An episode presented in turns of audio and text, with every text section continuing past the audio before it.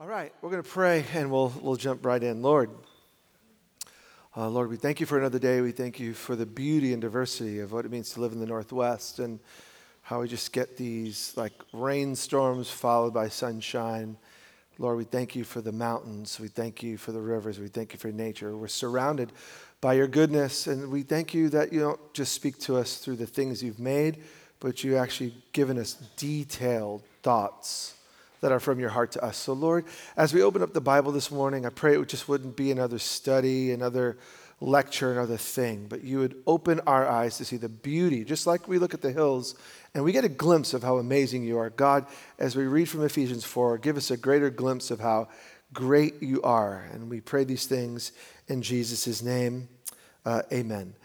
So here we are in Ephesians. This is a, a series we're getting on the back half of it. We've looked at the first three chapters of the letter last year, and we looked at who God is and what He's done. And now we're looking at 10 things 10 things to start the year over the first 10 weeks that hopefully will drive what we believe about God, what we believe about ourselves, and how we can live differently. But in light of all of that, videos are amazing, especially when they're videos of, of cute kids. So just, just watch.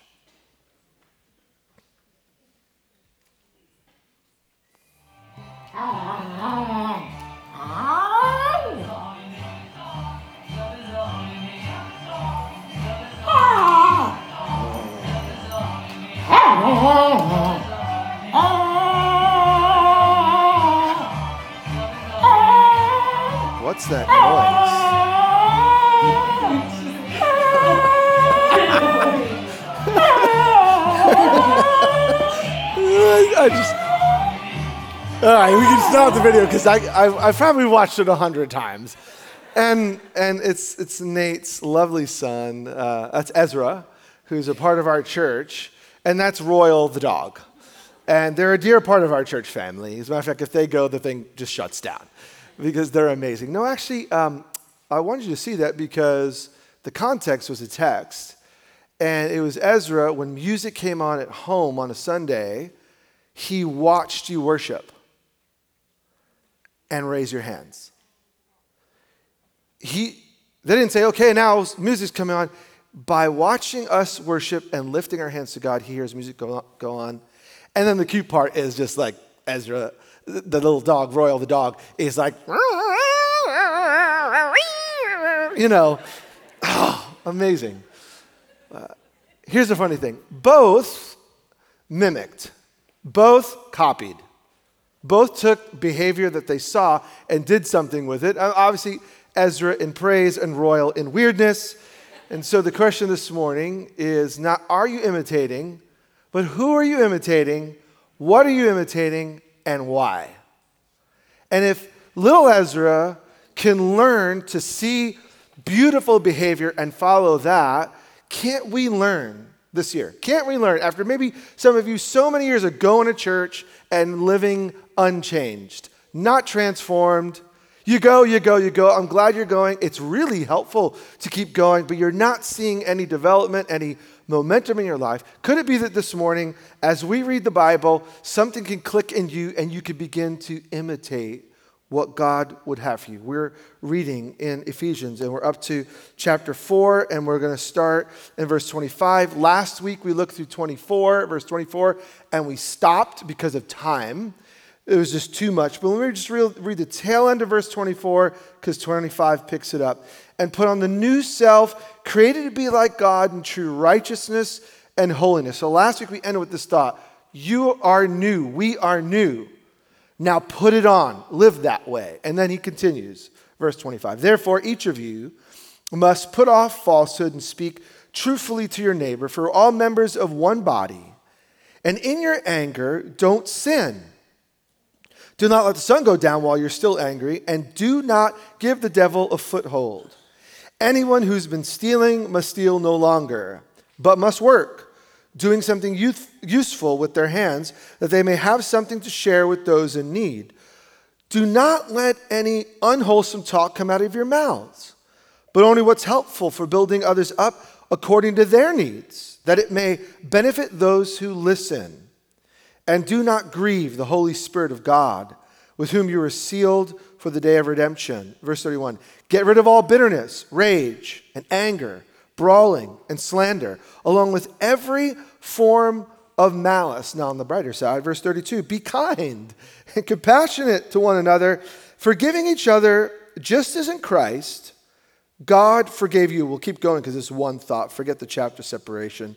Follow God's example, therefore, or be imitators of God, therefore, as dearly loved children, and walk in the way of love, just as Christ loved us and gave himself up for us as a fragrant offering and sacrifice to God. Why are we taking these 10 weeks and looking at these truths? Because they're not the only 10 things that God wants us to know about himself, but they're really helpful and they're enough that it's going to take effort on our part to live it out, but short enough and not so like ridiculously long they'll like say it's it's impossible this isn't for me this christian thing i could never live up to it all right, what have we learned so far? If you're just dropping in and visiting, welcome.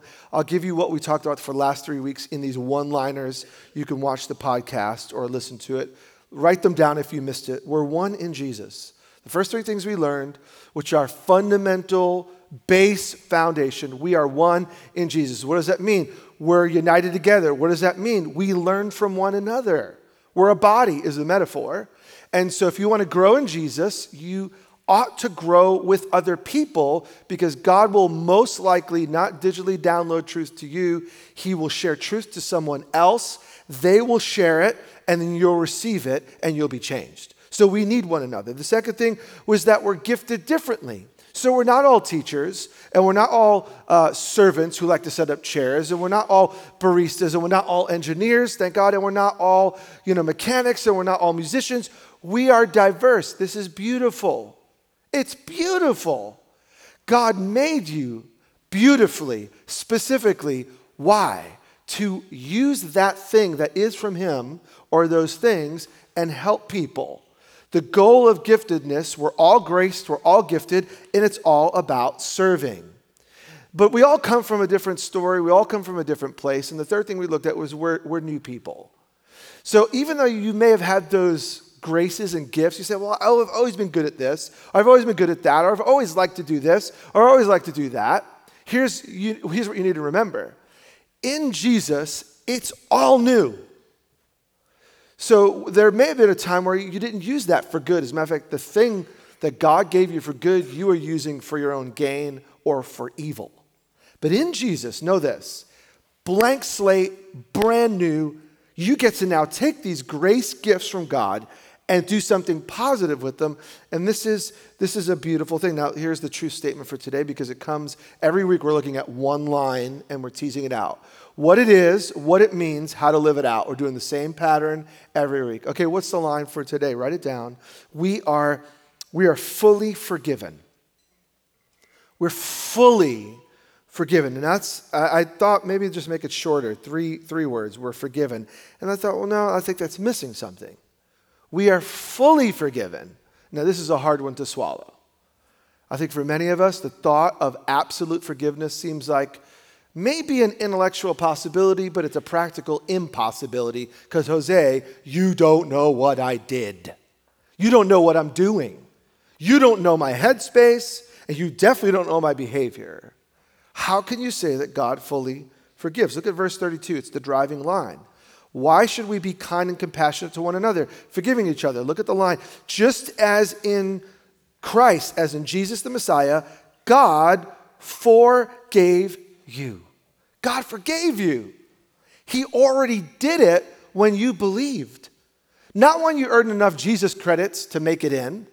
When you trusted Jesus, I am bankrupt other than the things I've done that are unlike you. Of course, I'm kind because you're kind, but I'm not worthy. But Jesus, will you make me worthy? When we come to Jesus with nothing but guilt and shame and say, Save me, He fully forgives. And here's the radical thought the moment I cho- choose to follow Jesus Christ, I'm a new person. I'm one with the body, I'm grace gifted, and I will continue to sin. And guess what? I am fully forgiven. I'm fully forgiven. Now, this, I know this bucks up against everything that we want to believe because what we want to believe is that God had grace to forgive me then, but won't forgive me now. That's what we want to believe because He's a just God and He sees everything and He always does what's right. So there's this, there's this tension in our life as Jesus followers to walk in holiness. That is to walk like God wants us to walk. God is holy, He's separated. What, what does that mean? It means there's no one like Him, He's altogether different. And so, as Jesus followers, we're called to live in a way that's altogether different, unlike our culture, because that's the pattern of our Father. But even when we fail, we struggle to live out this identity fully forgiven, really free. So, why should we treat people like Jesus? Because we're forgiven. Now, we're going to get to that at the end. I'll, I'll circle back. But depending on your story, forgiveness is just something that's hard to accept. And we, we have to be honest. Now, let me just give you a little bit of insight. You're not always going to feel forgiven. So, what I'm saying is true. In Christ, in Jesus, you are fully forgiven. You have been forgiven. He is forgiving you. He will forgive you. No ifs, ands, or buts. When we turn to Him, forgiveness is there. It is an unending well. You can't tap it out. But that doesn't mean I feel it. Sometimes the Holy Spirit is allowing me to feel remorse to remind me this isn't right, but there's forgiveness. How do I know if it's the Lord? How do I know it's the enemy? If it's the Lord, it's like, man, Jesus is good. Why don't you turn to him? If it's the enemy, it's you'll never make it. See, I told you so. It's accusatory. So what we want to do is learn in wisdom. If this is true, we're fully forgiven, then how do we how do we live it out? We don't trust our feelings alone. I'm a feeler. Some are intuitive, some are thinkers, some are feelers. I lean, and when you look at the spectrum, Myers Briggs, you know, there's those who go by intellect or logic, there's who go, those who goes by feeling, and then there's me. I'm like off the charts on, because why? I know it's right. Why? Because I know.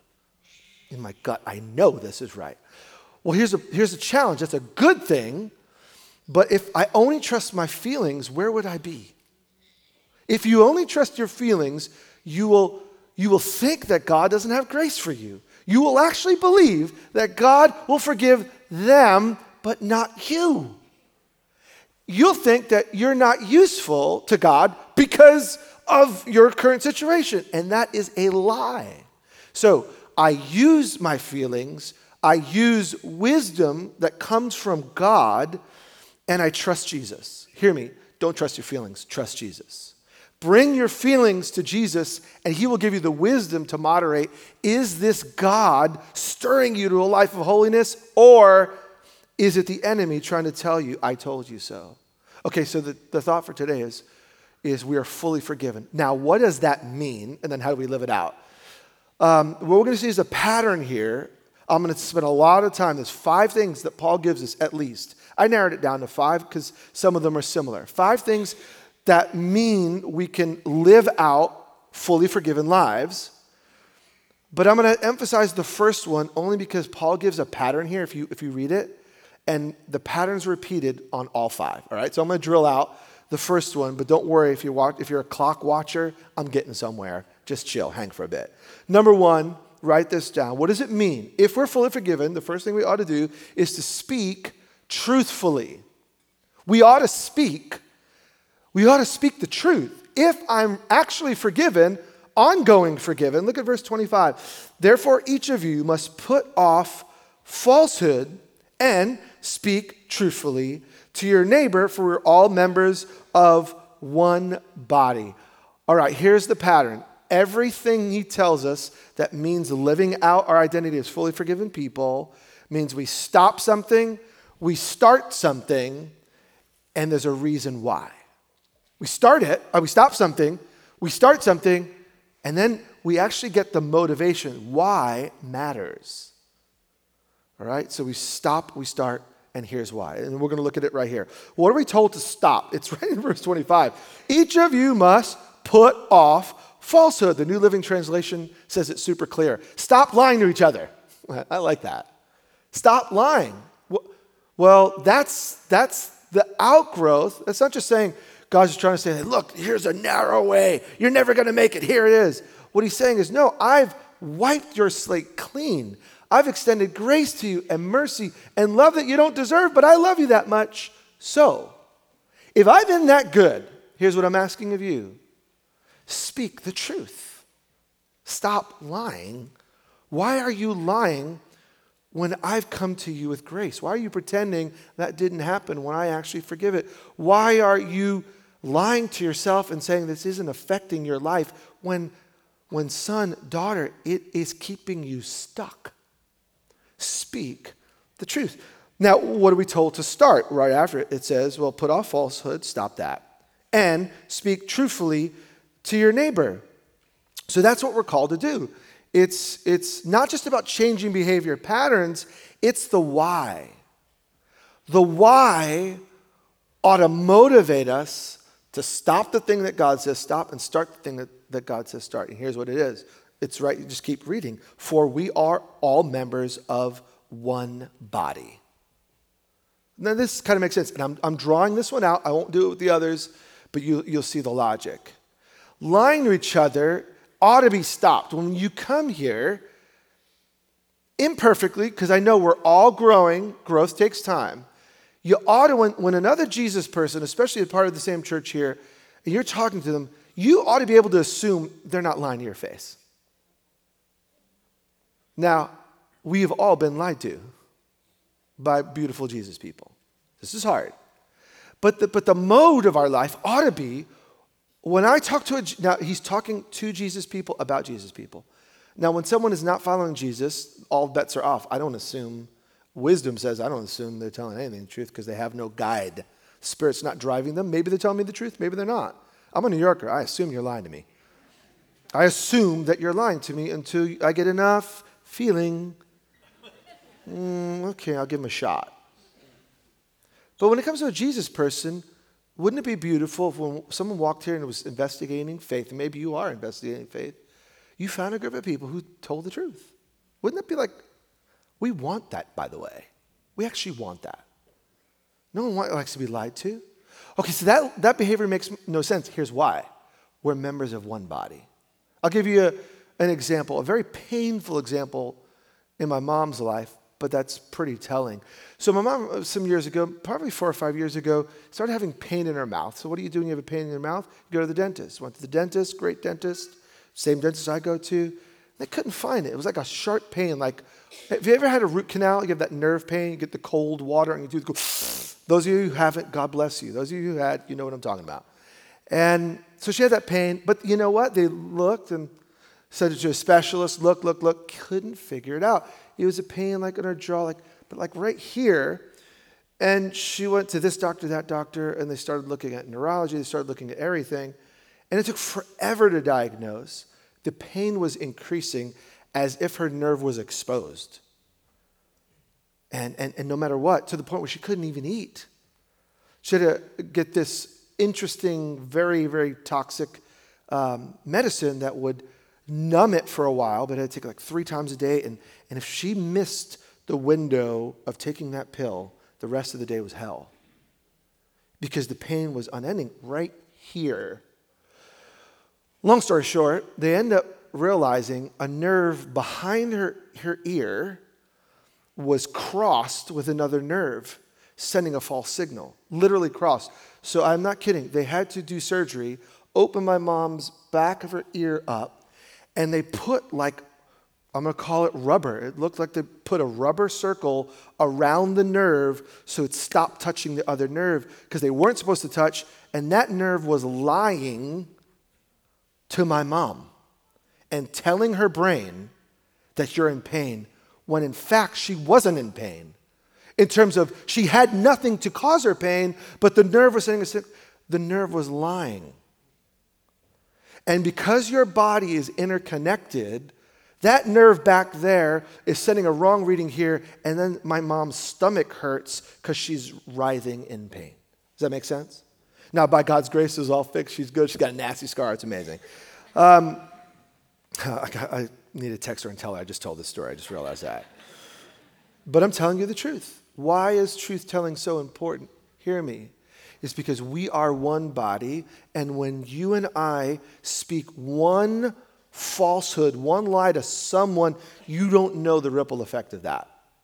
When we live a lie, you don't realize how many parts of the body are affected. And sometimes we just don't think about the implications. So, like, well, it's no big deal. I just won't tell the truth to this person, not realizing there's a chain reaction. And so, so the question is, uh, are we lying? Now, flat out bold-faced lying is one thing, but I think there's another dimension to this. I think what he's implying is speak truthfully means opening up to one another in a way that's honest.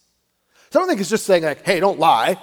Well, the Ten Commandments says don't lie. That's obvious. But I think because the one body connection, what he's saying is, why don't we live in a way where we're actually opening up? Are you opening up to any other Jesus follower about anything? If you want to grow, we are a body, we grow together. And if you want to accelerate growth, here's what's going to need to happen you're going to need to find people in your world and in your life that you're opening up to. You're not closing yourself off. Now, mind you, I'll go back to fully forgiven. Because we feel the guilt and shame of our past, it's hard for us to open up.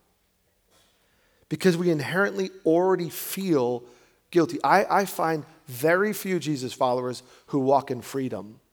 Most are dealing with unresolved sense of guilt.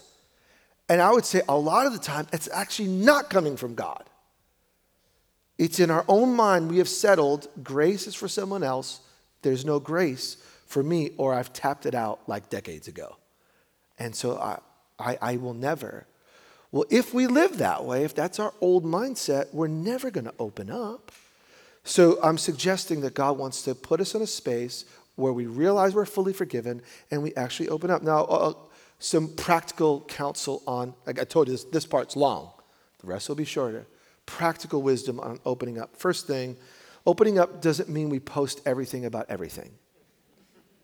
Now, I have to say that only because too many are doing that.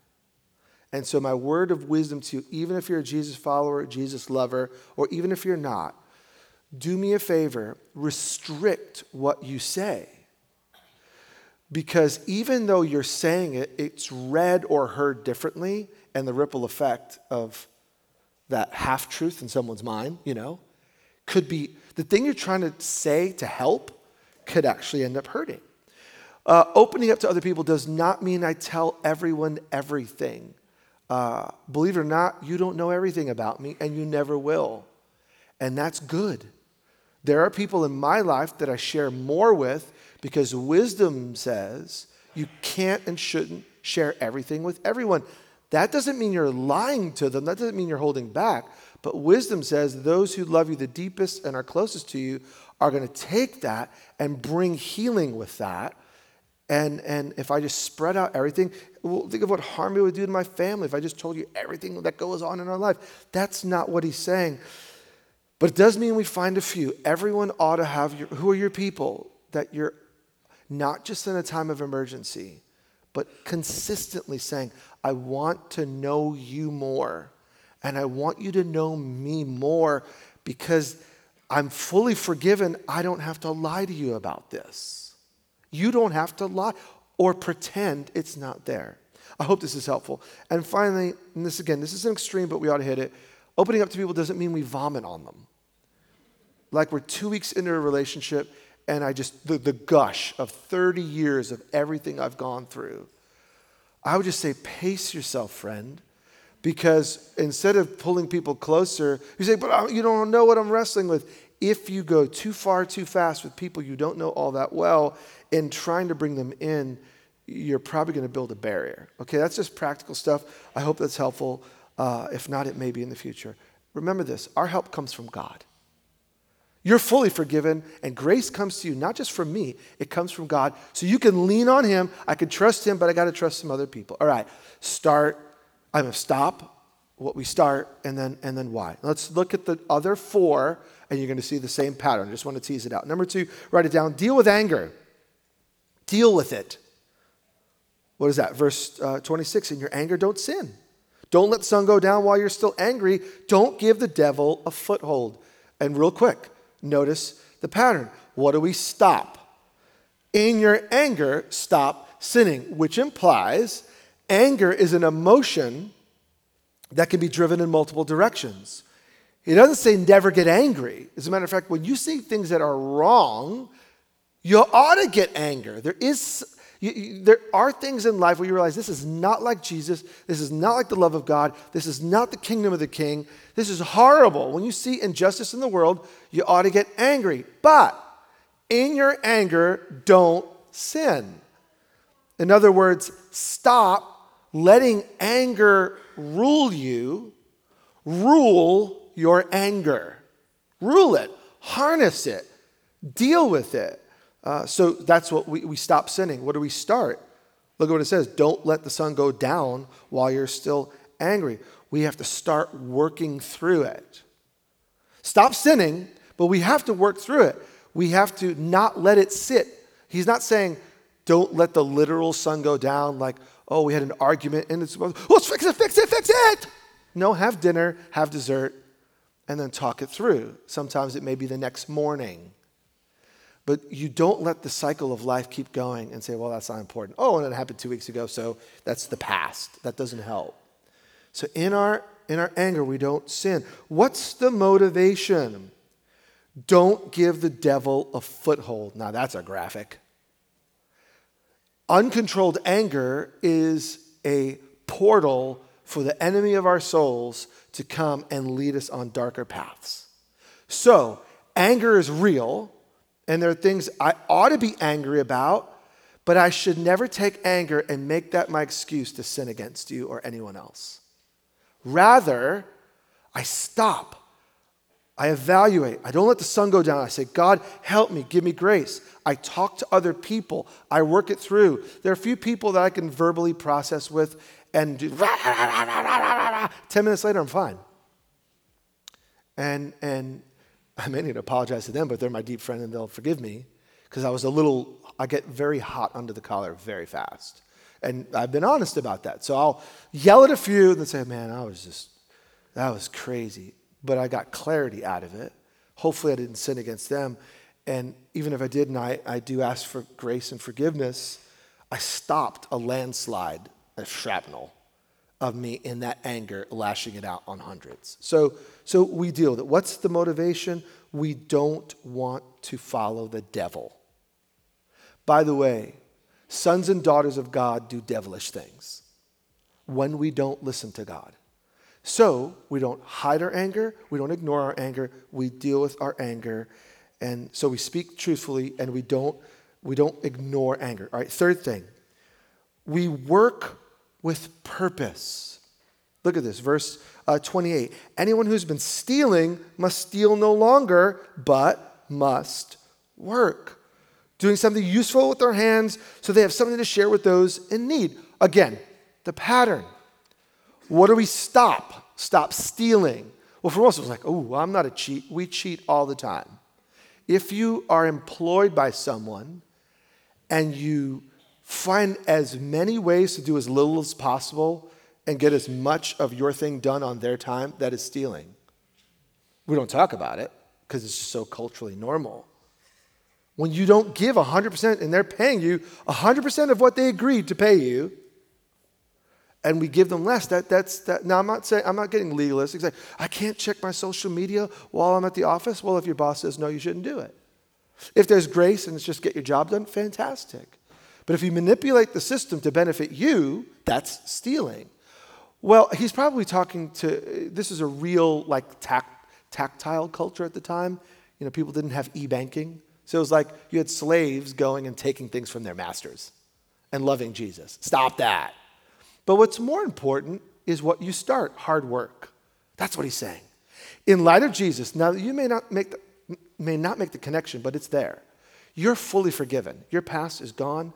As far as the east is from the west, you have the grace of God, you have the Spirit of God, you have the family of God, you have a future with God. What ought to be your driving force in life? Work hard. Be amazing at what you do. Produce. By the way, he says, produce enough to share. Notice the motivation. Stop stealing, start hard work. Why? not to make more money, not to retire early, not to store up so that you can share. Because you've been fully forgiven, God hasn't held anything back from you. So, guess what? Every resource is His. We ought to work hard. You ought to think about I admire, there's some people in this church who have made so much money they could do nothing but continue to do things because they take what God's given them and they realize, wow, now in this stage of my life, I can give more. I know people in this body who get giddy that they have made more and more money on this, that, and the other because, like, man, I get to share with God's people. And they don't even think twice about it. And they're kind of motivated by it. And that's a beautiful thing. And if that's not you there yet, make that your aspiration. That if God graces you with more wealth, that you would see it as all from Him, and that the motivation for hard work isn't to indulge, but it's rather to share. This is so radical and yet so simple, isn't it? This is, this is like, this is Jesus following in the real world. All right, so just remember work isn't a curse, it's a gift. Your job may not be a blessing right now. Your, your particular job you may hate, and more than 50% of people right here, right now, don't like their job and would change it if they could. And I get that. And I totally, I'm not asking you to be like, man, they have me doing something. I, it's so boring and I hate it, but I want to provide for my family. I'm not saying fake it till you make it. This job is great. This job is great. Man, thank you. The job may stink. But I can go into that job and say, my motivation for doing my best here is I love Jesus and God's provided a way to take care of my family and take care of other people. God, it would be, it would be amazing if you gave me a new one, but until you do, thank you for the one I have. That's a different mindset. And guess what? That's the mindset of a fully forgiven person. God's been generous. He's not held anything back. Therefore, I can give him my everything. All right, number four, watch our words. The fourth thing we're called to do is watch our words. Look at verse 29. Don't let any unwholesome talk come out of your mouths, but only what's helpful for building up others according to their needs, that it may benefit those who listen. And don't grieve the Spirit of God, with whom you are sealed for the day of redemption. That phrase, that it may, that it may benefit those who listen, can be translated literally, that it might give grace to those who listen. So God's given you grace, and now He says, when you give words that are right, it's like giving them grace, which is amazing. And think about how much God has done in spite of us. And guess what? The right response because I'm fully forgiven, is to watch what I say. What do I stop? Unwholesome, evil, foul, abusive language. Now, when I was growing up as a kid, that was mom and dad's like underlined verse saying, You can never curse. If you ever, if I ever hear a curse word come out of your mouth, because don't let any unwholesome talk. And yeah, it's in, in, included in that. But there's tons of words that wouldn't be considered foul that are absolutely foul. You may say, well, I'm just speaking the truth. No, you're actually digging it to them. Well, it's true. It's, yeah, it may be true, but it's not loving. And it's not motivated with a heart to build up. You're trying to tear them down with truth. You ever just meet that person who just loves to tell you the truth about you until you flip it to them? That's not true about, don't, hey, don't tell me. I'm just telling you. I'm actually speaking about myself. Um, so, what do we stop unwholesome talk? What do we start? words that build up. What's the motivation? This is amazing. Don't grieve the Holy Spirit of God. That's interesting. So you say, I don't want to grieve the Spirit of God. How do we grieve the Spirit of God? Well, grieving the Spirit of God is attached to all of these things. Whenever I steal, it grieves the Spirit of God.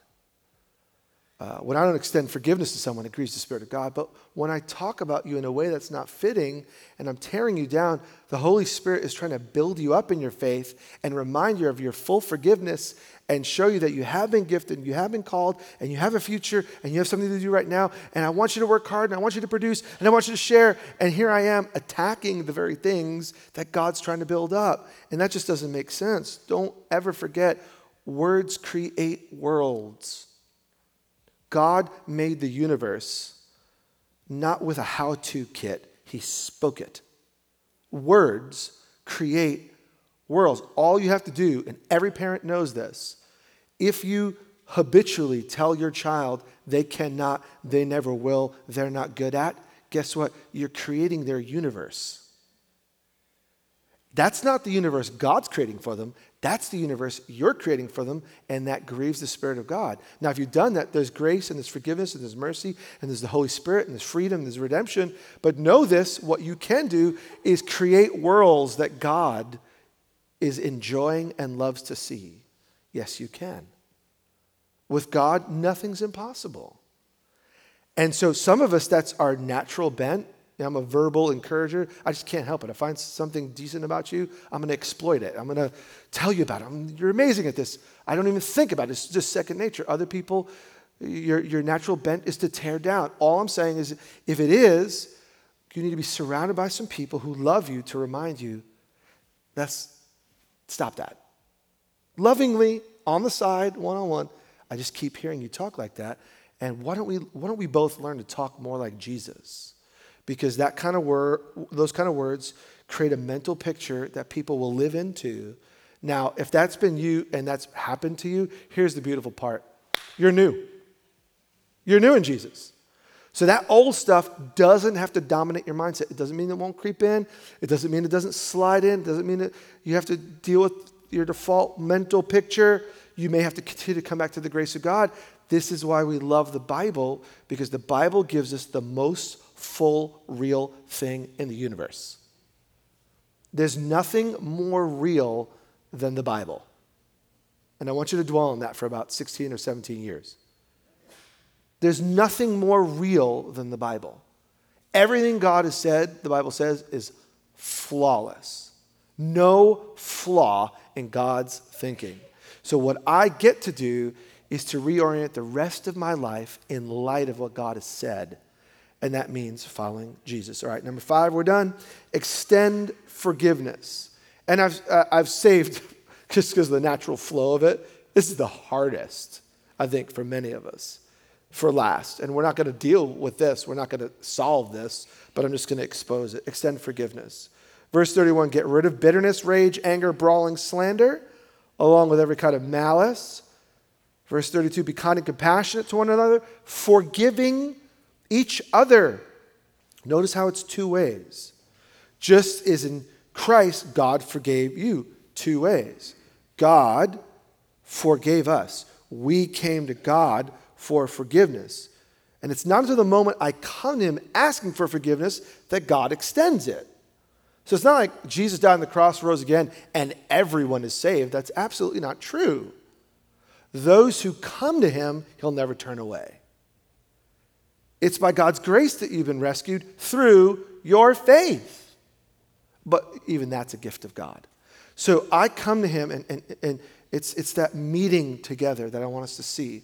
And forgiveness has to be a two way street. If someone has harmed you, hurt you, destroying you, and has no intention of reconciling with you, I am not saying you need to come and grovel before them and reconcile in that way. I'm not saying that because it has to be forgive each other. But when there's any leaning on someone to say, man, I want to make things right, what we ought to do is not let bitterness and rage and malice and envy push them away. Say, it's too late. The moment that someone says, I, I want to be made right, we ought to respond with forgiveness. What do we stop? Bitterness, rage, slander, all that. What do we start? Kindness and compassion. Instead of treating people even the way that they deserve, what we do is we find in Jesus grace to extend kindness. Now, it doesn't mean when, when it's been a really hard thing, it doesn't mean I'm going to be buddy buddy with them. It doesn't mean I'm going to invite them to dinner and hang out with them. It may be that the best thing that can happen is we are miles apart. Sometimes it's just that bad. Yet, in my soul, that doesn't mean I hold back forgiveness. It may mean that the future road is very distant, but in my heart, I, I extend grace and I look for ways to extend forgiveness as Christ has forgiven me. So the pattern is, is, is God. Now, what's the motivation? God's love. God's love did it. Out of God's love, He sent His Son to rescue us. So, in the end, chapter 5, verse 1, which the chapter breaks sometimes help, sometimes don't. Here it doesn't help. Be imitators of God. All five of these things, fully forgiven, the right response is I imitate God, which gets us back to Ezra, who learned to raise his hands, if you were here for the video, because he saw you do it. And so he's just imitating you. In the same way as we grow. Now, this is a lifetime adventure. If you feel like, man, I don't know if I could do this, you're right, you can't in your own strength. But by God's grace, you actually can and you will, and you probably are. You're just beating yourself over the head and just don't see it. The good news is God sees progress that we ignore. So hang in there, and like Ezra, learn, learn to imitate God. And because God's given us forgiveness in a sacrificial way, Jesus sacrifices himself and gives himself as a holy offering to God. In the same way, now that's, that's my model. If you just want to know what forgiveness looks like, just type in the words on keyword search in the Bible Jesus and forgiveness and read every line. And what you're going to find is Jesus' view of forgiveness is totally scandalous in today's world that says eye for an eye, tooth for a tooth, bomb for a bomb. Jesus extends mercy and forgiveness in ways that we would never. Now, I'll admit all this is challenging. Oh, man. If, if you think any of this is, following Jesus is, it's beautiful, but it ain't easy, is it? But this is the high calling that we have in Him. And so that's why before we read this, earlier in the chapter, it says, be patient with one another. So everything I just said, can you do me a favor? Please do not use it as a tool for your spouse. Don't, please, please do not take this list and say, I've been trying to tell you, sweetie but three out of the five things Jose was saying, I think apply to you. One of them might apply to me. Verdict's not out on that yet, but three of them clearly apply. Please don't have that conversation, but rather be patient with one another. God's in it for the long haul. All right, let's start with the uh, first question that we addressed Are we speaking the truth? Are we speaking truthfully? Let's just start there what we're doing, if you're new to our church, you've been coming for a while, is we're doing less music on the front, more prayer to recenter our hearts, and now we're spending more time in worship on the back half on purpose because we want to drill into this first. Am I actually speaking the truth? Um, we'll start this way. Am I telling the truth to God? Am I lying to God right now? By the way, He already knows, but what He actually wants is just like any good parent when you know your kids are guilty, what was, what's the best response? That they own up, like you already know, but that they own up and say, I'm sorry. So maybe we could start here in worship. Can today's worship be an extension of your response to say, God, I want to come truthfully? Here I am, warts and all. Now, enable me to live this kind of Jesus life. I want to imitate you. The songs are going to help drive us in this direction. Communion is the reminder that 100% of it is by grace because of Jesus. And we learn to pray for one another. So uh, when we get up in a second and when we start to sing, at any point during this back half here, if you're stirred in your soul to say, you know what? I actually want to pray with someone about this. You don't have to confess the details. I just want to pray with someone about how I'm feeling right now or what I'm thinking. At any point, you can slip out and you go to the right, and there's a prayer room, and we'd love to join with you. The Bible says, pray for one another that you may become whole, healed. And that's what we know what Jesus wants to do. All right, why don't you stand on your feet? Lord, uh, we want to worship you in spirit and in truth. We want to think thoughts that are in alignment with your way. We want to live this out, God, and we confess at the outset that in our own human effort, gosh, this is impossible and probably not very desirable. Yet we know this is the abundant life where I release people and don't let their behavior keep me in chains. Where we lift one another up, where we bless instead of curse, where we are honest and and not lying in bold and in subtle ways. God, we don't even know how to live this way, but you formed us, you made us new. We're one in you, Lord Jesus. We're gifted differently so we can encourage one another in good works. And now we humbly say, Lord, here we are, warts and all. Holy Spirit of God, do the beautiful work that you do every day as you transform our mind and then our behavior into alignment with the way of Jesus. Do it now, we pray. And everybody said, Amen.